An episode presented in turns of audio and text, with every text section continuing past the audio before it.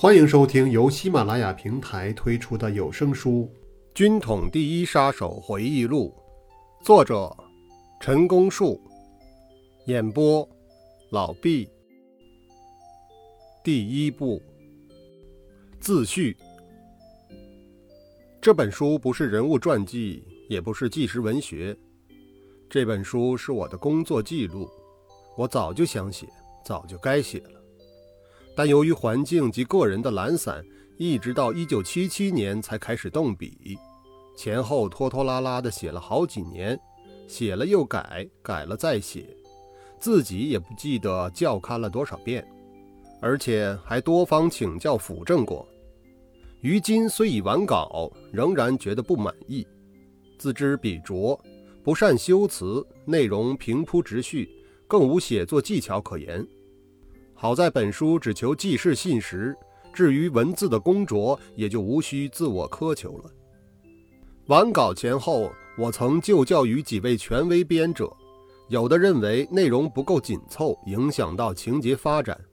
我承认，有些部分的确如此，但并非全班皆然。有的认为写得太真实了，反而显得特工人员过于平凡，并没有什么了不起的大本事。这可难为了我。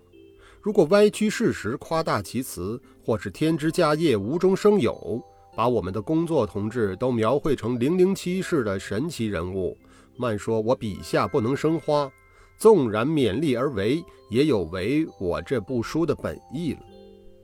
也有人提议，不如请教高明，将原文改写成小说，在报纸上连载，或许更能吸引读者。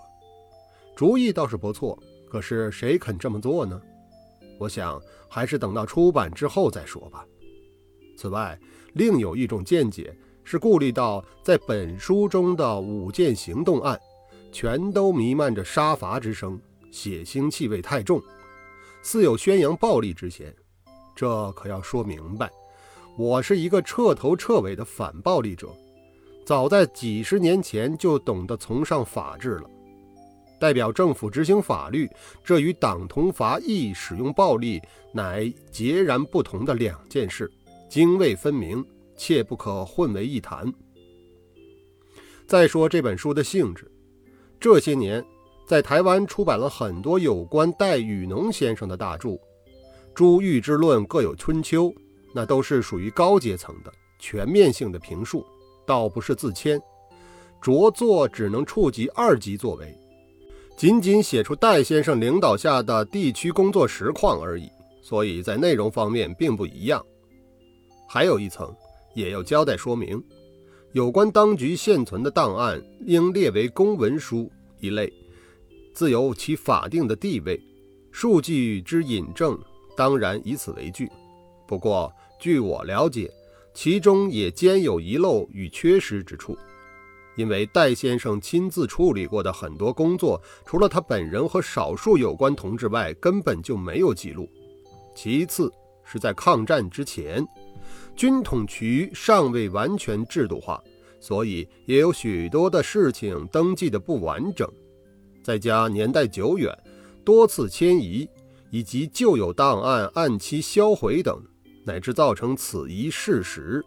因此之故，其根据档案资料所编撰的文集和我亲身经历所写的这本书必然不尽相同，这也是无可奈何之事。本书共分六章，虽各成单元，但仍不失其脉络的连贯和个中的因果关系。各节中，除记述全部案情之外，还兼容了情报搜集、情报处理、情报运用。等各种作业，如果再加以充实编整，或将成为一部情报工作的理论与实际的毛坯。为了调剂行文，也是我的一项喜爱。文中还穿插了一些民间习俗和地方掌故，别看都是些鸡零狗碎，但如今不是早已面目全非，即已绝迹绝响，自有价值。有人曾提醒我。出版这本书时，不要忘记向案中人的家族及后裔打一声招呼。对我就此敬请有关者予以谅解为导。其实这也是公事公办，实话实说，其中绝无私人恩怨之存在。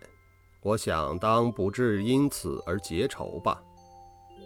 再就是书中所提到和涉及的人也不少，未能一一趋前征询，同此敬起，愿恕世幸。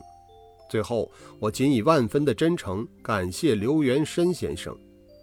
我们是多年的同志同事，私底下更是莫逆。为了这部书所付出的精力、智力与劳力，绝不逊于我。元申先生所给予我的助力，不只是文字上的修删润色和意见上的沟通，最可贵的还在于无间的砥砺与不断的鼓励。陈公树，一九八一年十月。